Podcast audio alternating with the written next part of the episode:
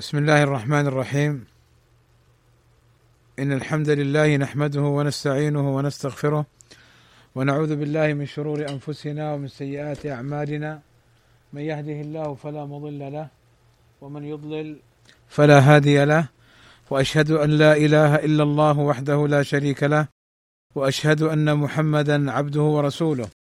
ألا وإن أصدق الكلام كلام الله وخير الهدى هدى محمد وشر الأمور محدثاتها وكل محدثة بدعة وكل بدعة ضلالة وكل ضلالة في النار.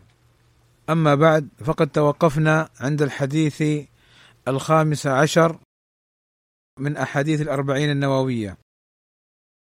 وهو ما رواه أبو هريرة رضي الله عنه أن رسول الله صلى الله عليه وسلم قال من كان يؤمن بالله واليوم الآخر فليقل خيرا أو ليصمت. ومن كان يؤمن بالله واليوم الآخر فليكرم جاره. ومن كان يؤمن بالله واليوم الآخر فليكرم ضيفه. رواه البخاري ومسلم. هذا الحديث العظيم يعلمنا فيه النبي صلى الله عليه وسلم ويرشدنا إلى ثلاثة حقوق. حق على المرء نفسه في لسانه أن ينطق بخير أو يسكت. وحق للجار وحق للضيف. وقوله صلى الله عليه وسلم من كان يؤمن بالله واليوم الآخر يفيد أن الإيمان بالله عز وجل من الأمور التي تحمل صاحبها على فعل الطاعات واجتناب المعاصي والسيئات. فالذي يؤمن بالله أنه هو الخالق سبحانه وتعالى العالم بالسر وأخفى وأنه سبحانه وتعالى بيده الأمور كلها وأنه سبحانه وتعالى يبعث الناس ويجازيهم في اليوم الآخر يوم القيامة إن خير فخيرا وإن شر فشرا. ولذا قال واليوم الآخر لأن الدنيا دار عمل والآخرة دار جزاء. كما يقول أهل العلم الدنيا دار عمل بلا جزاء والآخرة دار جزاء بلا عمل. فالإيمان بالبعث والحساب والعرض على الله عز وجل وما في ذلك اليوم من أهوال يحمل صاحبه على ملازمة التقوى ومراقبة أفعاله وأقواله وأن يكون مستعدا لذلك اليوم. عجيب أمر بعض الناس يطلق لسانه في أذية خلق الله ويطلق يده في أذية خلق الله وكأنه لن يموت وكأنه لن يبعث مرة أخرى فيجازى على أعماله. وكأن أعماله غير محصية عليه وكأنه خلق عبثا يظلم ويشتم ويؤذي. فهذا قال النبي صلى الله عليه وسلم في حقه هو المفلس. لما قال لأصحابه رضي الله عنهم أجمعين ما تعدون المفلس فيكم؟ قالوا المفلس فينا من لا درهم له ولا دينار. يعني المفلس الذي لا يملك شيئا. وهذا في ميزان الدنيا. ولكن الميزان الحقيقي أن المفلس كما قال النبي صلى الله عليه وسلم المفلس من يأتي بحسنات أمثال الجبال ويأتي وقد ضرب هذا وشتم هذا وأكل مال هذا وقذف هذا فيأخذ هذا من حسناته وهذا من حسناته. حتى إذا فنيت حسناته أخذ من سيئاتهم فطرحت عليه فطرح في النار. لأن الآخرة الجزاء ليس بالدرهم والدينار والأموال وإنما بالحسنات والسيئات. لذلك في أحاديث كثيرة يقول فيها النبي صلى الله عليه وسلم من كان يؤمن بالله واليوم الآخر فليفعل كذا وكذا. فقال العلماء هذا يحمل عن الإيمان بالله واليوم الآخر يحمل صاحبه على التقوى. والإيمان بالله والإيمان باليوم الآخر من أركان الإيمان الست وقد مرت معنا في حديث جبريل الطويل. قال صلى الله عليه وسلم فليقل خيرا أو ليصمت لأنه إن قال خيرا غنم وإن صمت وسكت سلم. وكثير من الناس يظن خطأ أن الكلام غير محسوب وغير مجازا عليه. ولذلك سيأتينا في حديث معاذ أن النبي صلى الله عليه وسلم قال له أولا أدلك على ملاك ذلك كله؟ أمسك عليك هذا. كف عليك هذا وأشار إلى لسانه صلى الله عليه وسلم. فقال معاذ رضي الله عنه يا رسول الله أئنا لمؤاخذون يعني لمحاسبون أئنا لمؤاخذون بما نتكلم به؟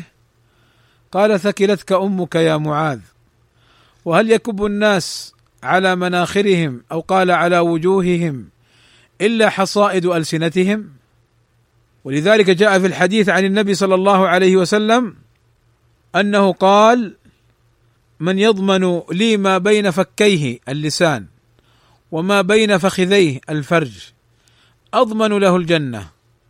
يعني من يراقب الله في لسانه فلا يتكلم إلا بخير أو يسكت ويحفظ فرجه إلا على زوجه أو ما ملكت يمينه فإنه مع قيامه بالصلوات وأداء الواجبات يضمن له النبي صلى الله عليه وسلم الجنة. وهذا دليل على خطورة اللسان. لذلك قال النبي صلى الله عليه وسلم إن الرجل لا يتكلم بالكلمة ما يتبين ما فيها يعني ما يفكر فيها والكلمة هنا الجملة من الكلام. ما يتبين ما فيها يزل بها في النار أبعد ما بين المشرق والمغرب. وفي لفظ إن الرجل لا يتكلم بالكلمة لا يرى بها بأسا يعني يراها كلمة عادية يهوي بها سبعين خريفا في النار. وقال عليه الصلاة والسلام إن الرجل لا يتكلم بالكلمة من رضوان الله لا يلقي لها بالا يعني يأمر بمعروف وينهى عن منكر أو يحسن لوالديه أو يحسن ليتيم أو ضعيف أو مسكين أو يحكم بالحق بين اثنين أو يذب عن عرض أخيه. يتكلم بالكلمة من رضوان الله لا يلقي لها بالا. يعني ما يظن أنها تبلغ عند الله اجرا عظيما قال يرفعه الله بها درجات. وإن العبد ليتكلم بالكلمة من سخط الله. كلمة من سخط الله غيبة أو نميمة أو أذية لعباد الله عز وجل أو كذب أو سخرية أو استهزاء أو فحش من القول أو كذب.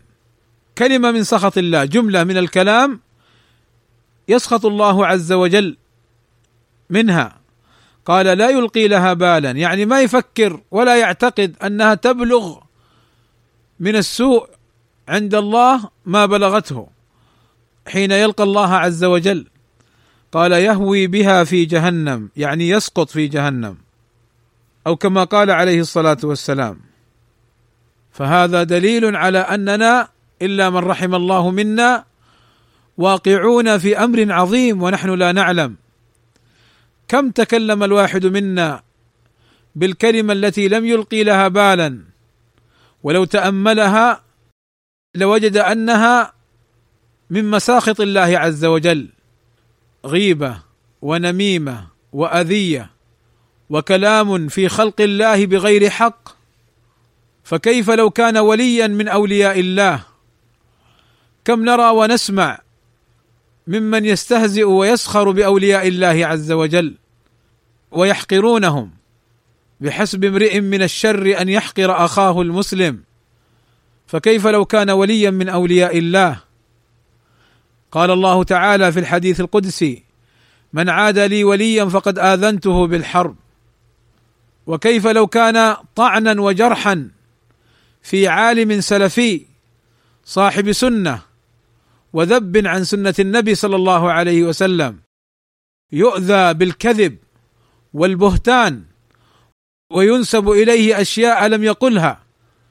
قال صلى الله عليه وسلم من قال في مؤمن ما ليس فيه أسكنه الله ردغه الخبال وما يخرج منها حتى يخرج مما قال أو كما قال عليه الصلاة والسلام. فالذي يطعن في أولياء الله لا شك أنه أعظم جرما ممن يطعن في عوام المسلمين. والطعن في عوام المسلمين ذنب وجرم ليس بالهين وأشد منه الطعن في أولياء الله. لذا بارك الله فيكم علينا أن نحفظ ألسنتنا من الطعن في العلماء وفي طلاب العلم السلفيين وأن لا ننقل الكلام الذي لا دليل عليه ولا يقره العلماء بل يخالف كلام العلماء. أن نحذر من هذا فإن من نقل الكلام كان كمن تكلم به. ومن سن سنة سيئة كان عليه وزرها ووزر من عمل بها من بعده.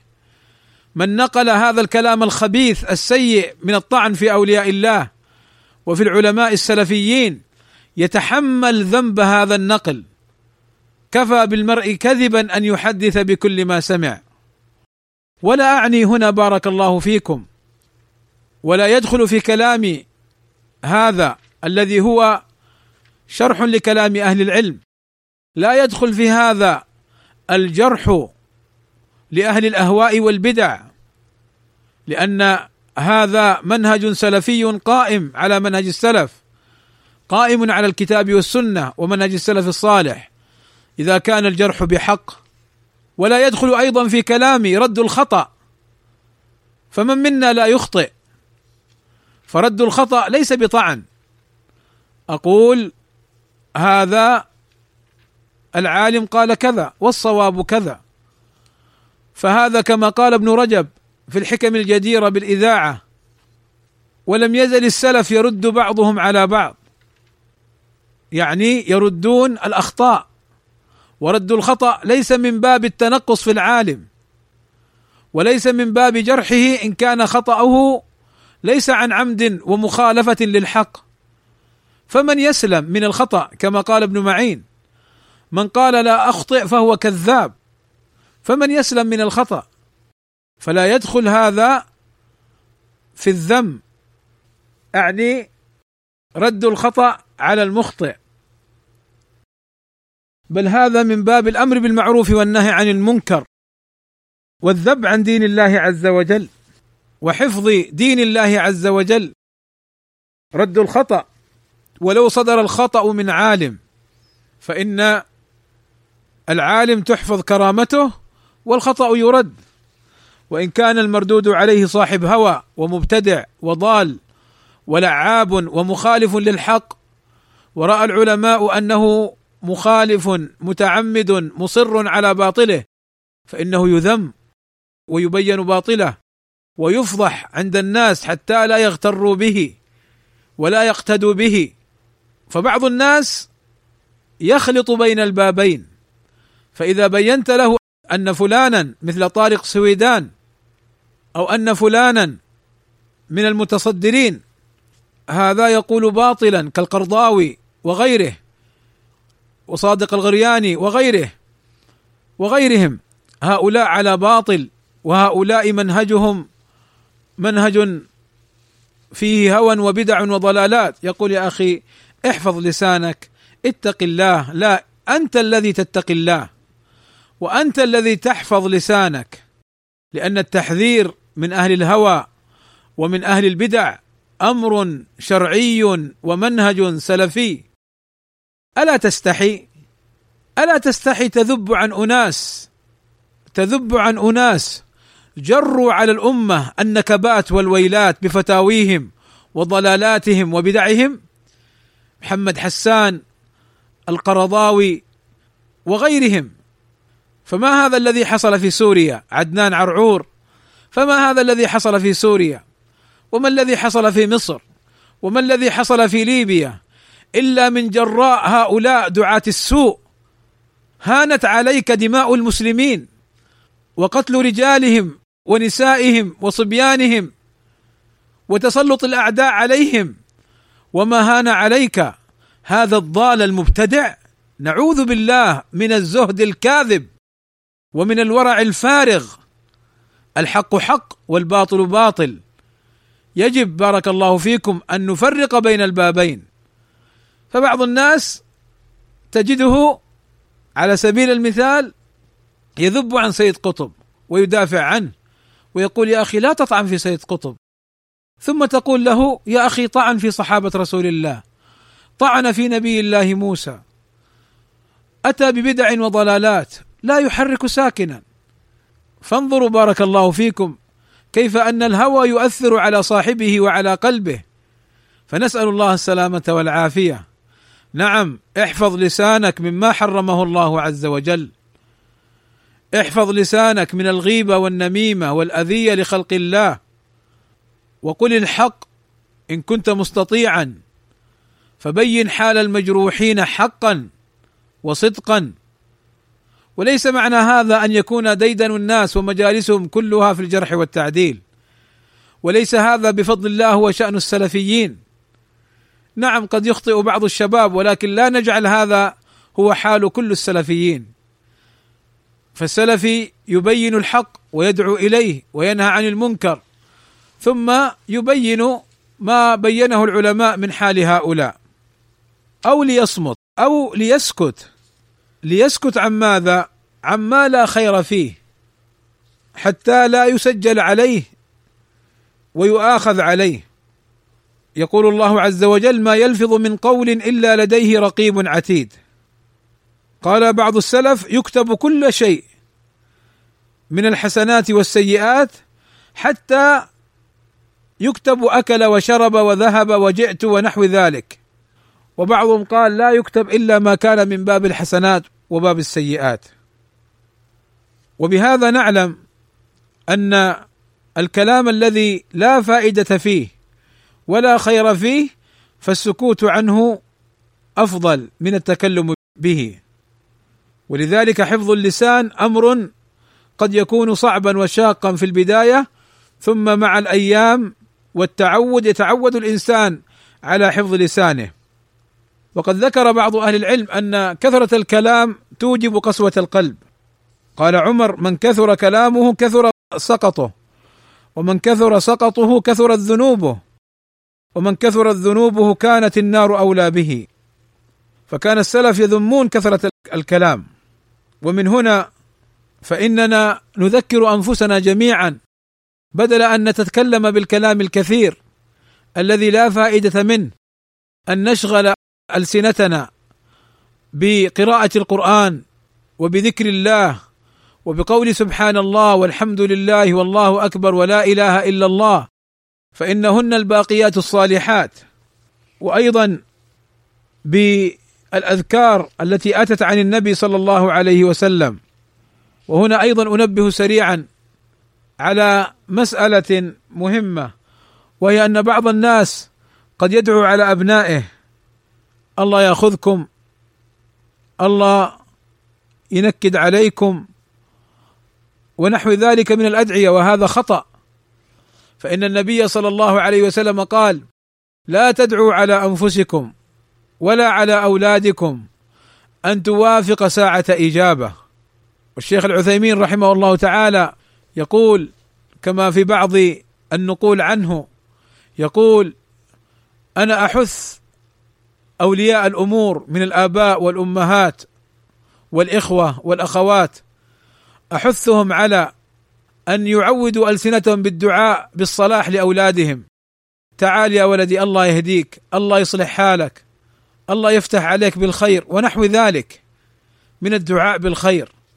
أما أن تدعو عليه الله ياخذك الله مثلا يسلط عليك يعني بعض الأعداء أو كذا فهذا لا شك أنه ليس بجيد. فقال الشيخ العثيمين في لقاء الباب المفتوح عود لسانك إذا أغضبك أولادك أو أهلك أن تدعو لهم بالخير. بعض الناس يقول الله يأخذك الله يدمرك الله يسود وجهك الله لا يوفقك لا في الدنيا ولا في الآخرة. والله سمعنا مثل هذا كثير. يقول الشيخ وهذا حرام. شوفوا ليس فقط قضية أن الدعاء يستجاب أيضا هذا حرام. قال اصبر. وطن نفسك وادعو لأهلك بالخير. انتهى. أقول أيضا والشيء بالشيء يذكر كذا الدعاء على الحكام. فإن هذا من الخطأ أن تدعو عليهم. قال أنس كان كبراؤنا من أصحاب النبي صلى الله عليه وسلم ينهوننا عن الدعاء على السلطان. فالدعاء للحاكم بالخير. الدعاء للحاكم بالخير. والصلاح يكون فيه صلاح الحاكم. يكون فيه صلاح الحاكم وصلاح الناس. وأما لو دعوت على الحاكم بالشر فإذا نزل عليه الشر أصاب المجتمع هذا الشر أيضا. ولذلك قال الفضيل بن عياض لو أعلم أن لي دعوة مستجابة لجعلتها في السلطان. فقيل له لماذا؟ قال لو جعلتها لنفسي لم تعدني. يعني كانت الدعوة لي أنا خاصة. وأنا الذي أنتفع بها. ولكن لو جعلتها في السلطان ولكن لو جعلتها في السلطان لأصابت السلطان وأصابتني وأصابت الناس. يعني يعم الخير على الناس. هكذا كان كانت النفوس الطيبة المؤمنة النفوس السنية المتعلقة بالله عز وجل. ثم قال النبي صلى الله عليه وسلم ومن كان يؤمن بالله واليوم الآخر فليكرم جاره. يكرم جاره بالإحسان إليه بالكلمة الطيبة بحفظ عورته وحفظ أولاده. يكرم جاره بعدم أذيته بالوقوف أمام بيته أو برمي الفضلات والزبالة بطريقه أو في طريقه وعدم إزعاجه بالأصوات. وعدم النظر إلى عوراته. هذا كله من إكرام الجار. فإكرام الجار جاءت فيه أحاديث كثيرة عن النبي صلى الله عليه وسلم. حتى قال عليه الصلاة والسلام ما زال جبريل يوصيني بالجار حتى ظننت أنه سيورثه. أو كما قال عليه الصلاة والسلام. والجار له حقوق أن تتفقده. وأن لا تؤذيه. يقول صلى الله عليه وسلم كما في صحيح مسلم لا يدخل الجنة من لا يأمن جاره بوائقه. يعني من لا يأمن جاره شره وظلمه وأذاه. وقيل لرسول الله صلى الله عليه وسلم إن فلانة تصلي الليل وتصوم النهار وفي لسانها شيء تؤذي جيرانها سليطة. قال لا خير فيها. هي في النار. وفلانة تصلي المكتوبة وتصوم رمضان وتتصدق بالأثوار وليس لها شيء غيره ولا تؤذي أحدا. قال هي في الجنة أو كما قال عليه الصلاة والسلام. قال الله عز وجل واعبدوا الله ولا تشركوا به شيئا وبالوالدين إحسانا. وبذي القربى واليتامى والمساكين والجار ذي القربى والجار الجنب والصاحب بالجنب وابن السبيل. وما ملكت أيمانكم إن الله لا يحب من كان مختالا فخورا. فهذه الآية العظيمة يأمر الله عز وجل فيها بالإحسان إلى أنواع ومنهم الجيران. الجار ذو القربى من هو؟ قيل الجار ذو القربى من له قرابة والجار الجنب الجار الذي هو أجنبي لا قرابة بينك وبينه. ومنهم من قال إن الجار ذو القربى هو الجار المسلم والجار الجنب هو الكافر. وقيل الجار ذو القربى أي القريب الملاصق وأما الجار الجنب البعيد. والصاحب بالجنب جاء في تفسيرها أن المراد به الزوجة. وقيل هو الرفيق في السفر. وقيل هو الرفيق في السفر. والنبي صلى الله عليه وسلم كما مر معنا كان يوصي بالجار كثيرا. فقال صلى الله عليه وسلم والله لا يؤمن والله لا يؤمن والله لا يؤمن. قيل ومن يا رسول الله؟ قال من لا يأمن جاره بوائقه. السابق لا يدخل الجنة من لا يأمن جاره بوائقه. وهنا يقول عليه الصلاة والسلام والله لا يؤمن. كررها ثلاثا. يعني هو ناقص الإيمان. كيف تؤذي جارك؟ وتتسلط عليه. إما باللسان وإما بالفعل. أو بالسخرية. أو تسلط عليه أولادك. يأتيك يا فلان. أبناؤك يفعلون ويفعلون. وأنا تضررت. ولا تلتفت. بل ربما تسبه. وتقول له عجبك عجبك ما عجبك اخرج. نعوذ بالله من أذية الجار. نعوذ بالله من الوقوع فيما حرم الله عز وجل. سألت عائشة رضي الله عنها النبي صلى الله عليه وسلم فقالت يا رسول الله إن لي جارين فإلى أيهما أهدي؟ قال إلى أقربهما منك بابا. وهذا يفيدنا أن الجار يهدي إلى الجار الأقرب له. طيب هنا مسألة سئل عنها الإمام أحمد. هم يقولون الجار أربعون دارا. كيف نفعل؟ فقال الإمام أحمد يبدأ بنفسه وبمن يعول. فإن فضل فضل أعطى الأقرب إليه. قال وكيف يمكنه أن يعطيهم كلهم؟ فإذا لست ملزما أن تعطي لكل الجيران وإنما كل جار مع جاره الأقرب.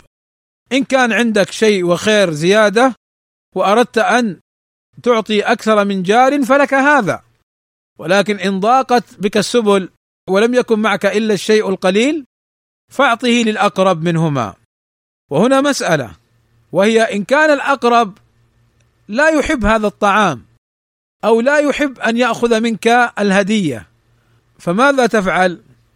حينها تذهب لمن بعده. قيل للإمام أحمد لعل الذي هو جاره يعني القريب يتهاون بذلك القدر. ليس له عنده موقع.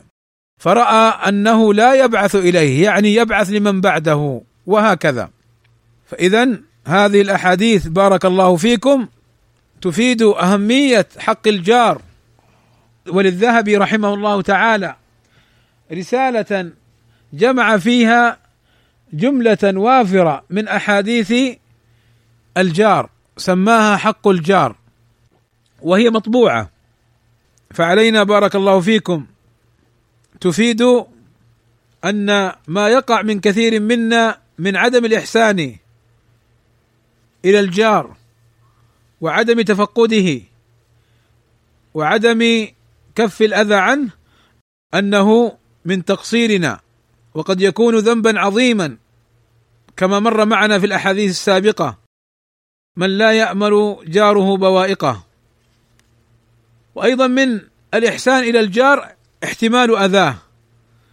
احتمال أذاه. وهنا أنبه على مسألة. إن كان الجار سيء الأخلاق وأخشى على ولدي وعلى أهلي إذا خالطوهم أن يؤذوهم أو يعدوهم في أخلاقهم فهنا لا لا مانع من البعد عنهم والإحسان إليهم دون اختلاط بهم كفا لشرهم مع الحرص على هدايتهم إن كانوا ممن يستجيبون للحق. والثالث الضيف ممن ذكره النبي صلى الله عليه وسلم. وقد بين النبي صلى الله عليه وسلم كيف يضاف الضيف فقال عليه الصلاة والسلام من كان يؤمن بالله واليوم الآخر فليكرم ضيفه جائزته. قالوا وما جائزته؟ قال يوم وليلة والضيافة ثلاثة أيام وما كان بعد ذلك فهو صدقة. والمراد بالضيف كما ذكر أهل العلم على الأقرب والأرجح أنه الذي ينزل في القرى والبوادي ممن لا يجد سكنا ولا مأوى. فإذا نزل عند أحد فإن الواجب عليه أن يضيفه يوما وليلة. والإحسان للضيف يتمم اليومين ثلاثة أيام. ثم بعد الثلاثة يكون صدقة. وإكرام الضيف يكون باستقباله والتبسم فيه وحسن التلطف معه وأن يتكلم معه بالكلام الذي يؤانسه وأن يهش في وجهه ويبش وأن لا يصدر منه ما يدل على تأففه وتضايقه منه بل يحسن إلى الضيف بتقديم الطعام والشراب مما هو موجود في البيت. فقد قال سلمان رضي الله عنه نهينا أن نتكلف للضيف. بعض الناس كلما جاءه ضيف أو نحو ذلك يذبح ويتكلف المال الكثير ثم بعد ذلك يتهرب من استقبال الضيوف ويتذمر. يا أخي لو سلكت الطريقة الشرعية لسلمت وما تضررت فالطريقة الشرعية أن لا تتكلف للضيف. فقد نهيت عن ذلك كما قال سلمان نهينا عن التكلف للضيف. قدم له من طعامك الذي في البيت. نعم إن كنت مستطيعا وقادرا وأردت أن تضيفه فلا مانع ولكن أن تكلف نفسك فهذا هو الأمر الذي قد يذم. وإذا كان يضيع الحق ولا يستقبل الضيف فهذا كما ذكر بعض أهل العلم أنه يأثم. اذا فهذه بعض الفوائد والمعاني من هذا الحديث العظيم. ثم أورد النووي رحمه الله تعالى الحديث السادس عشر وهو ما رواه أبو هريرة رضي الله عنه أن رجلا قال للنبي صلى الله عليه وسلم أوصني. قال لا تغضب. فردد مرارا يعني أوصني. والنبي يقول له لا تغضب. قال لا تغضب. رواه البخاري. قال العلماء قال العلماء النبي صلى الله عليه وسلم النبي صلى الله عليه وسلم يسأله الصحابة أوصني أوصني. فيوصي كل واحد بوصية مختلفة. والسبب في ذلك أن النبي صلى الله عليه وسلم يخاطب كل واحد بما هو يحتاج إليه وتكون فيه مصلحته. وهنا هذا الرجل أوصاه النبي صلى الله عليه وسلم مرارا لا تغضب. فالوصية هي العهد إلى الشخص بأمر هام. وقوله صلى الله عليه وسلم لا تغضب له معان. المعنى الأول احذر من أسباب الغضب فلا تقع فيها. واحذر مما يترتب على الغضب من أن تطلق أو تضرب أو تقتل أو تكسر أو تشتم أو نحو ذلك. فلا تغضب أي احذر من ما يترتب على الغضب من أمور شيطانية. من أمور شيطانية. لذلك سيأتينا إن شاء الله علاج الغضب. وقيل المعنى الثاني لا تغضب يعني لو رأيت امرا يغضبك فلا تغضب. عود نفسك على الرضا وعلى الصبر. وقد ذكر العلماء وكذا الأطباء أن الغضب له أضرار كبيرة وخطيرة. لذلك كم من إنسان أصيب بجلطة بسبب الغضب أو أصيب بمرض بسبب الغضب أو غشي عليه بسبب الغضب أو أصبح لا يتكلم من شدة الغضب. ولذلك المعنيان يظهر أنهما مرادان في الحديث. لا تجعل نفسك تغضب وتثور وتفور لأن الغضب جمرة من الشيطان. وكان النبي صلى الله عليه وسلم لا يغضب إلا إذا انتهكت محارم الله. وإذا غضب عليه الصلاة والسلام لم يصدر منه إلا حقا. وهذا الحديث يدل على أن عدم الغضب أمر مهم وأن الغضب أمر خطير تترتب عليه مفاسد. ومن علاج الغضب أن يقول المرء أعوذ بالله من الشيطان الرجيم. فالنبي صلى الله عليه وسلم رأى رجلا غضب غضبا شديدا. فقال إني أعلم كلمة لو قالها لذهب عنه ما يجد. يعني الغضب. لو قال أعوذ بالله من الشيطان الرجيم. وأيضا من دواء الغضب وعلاجه. أنك إذا كنت قائما تجلس وإذا كنت جالسا تضطجع. كما جاءت بذلك الأخبار والأحاديث عن النبي صلى الله عليه وسلم. وأيضا من العلاج للغضب أنك إذا غضبت أن تخرج من المكان. إن رأيت أنك لا تستطيع الجلوس فاخرج من المكان. وهذا يحتاج إليه كثير من الأزواج. حينما تحدث بينهم مشاكل ويتواجهان وجها لوجه هذا يتكلم وهذه تتكلم إلى أن يضرب أو يطلق فيندم وتندم ويقعون في أمر عظيم. ولو أنه خرج من الغرفة إلى غرفة أخرى أو حتى خرج من البيت لكان خيرا له حتى يهدأ ثم يرجع. ومن الغلط الذي تقع بعض النسوة فيه أن زوجها قد يفارقها من الغرفة إلى غرفة أخرى فتذهب فتذهب وتلاحقه وتطيل لسانها. فهذا خطأ. لماذا تفعلي هذا؟ ثم تبكين إذا طلقك ورجعت بيت أهلك. لماذا يتلاعب بنا الشيطان. لماذا لا نسلك الطريقة الشرعية في معالجة الغضب؟ فبارك الله فيكم. ابتعدوا عن الغضب. والمرأة إذا رأت زوجها غضب تأخذ بيده وتهديه. وإذا رآها غضبت يأخذ بيدها ويهديها. قال أبو الدرداء لأم الدرداء كيف بك إذا غضبت؟ أخذت بيدك ولم أرتاح حتى ترضي. وكيف بي إذا غضبت؟ تأخذين بيدي ولا ترتاحين حتى أرضى. أو كما جاء عنه رضي الله عنه. الحياة الزوجية تقوم على المودة والمحبة لا على المقاتلة والمضاربة والعناد. المرأة يجب أن تعلم أن زوجها له حق عظيم وأن الأدلة الشرعية جاءت بما يثبت ذلك. فتعرف للزوج حقه. والزوج يجب أن يعلم أن الزوجه ضعيفة ومستامنه لديه وأن الرسول صلى الله عليه وسلم أوصانا بالنساء خيرا فيصبر هذا على هذه وهذه على هذا حتى يلقوا الله عز وجل على خير وعلى وئام. وأكتفي بهذا القدر وصلى الله وسلم على نبينا محمد وعلى آله وصحبه أجمعين. والحمد لله رب العالمين.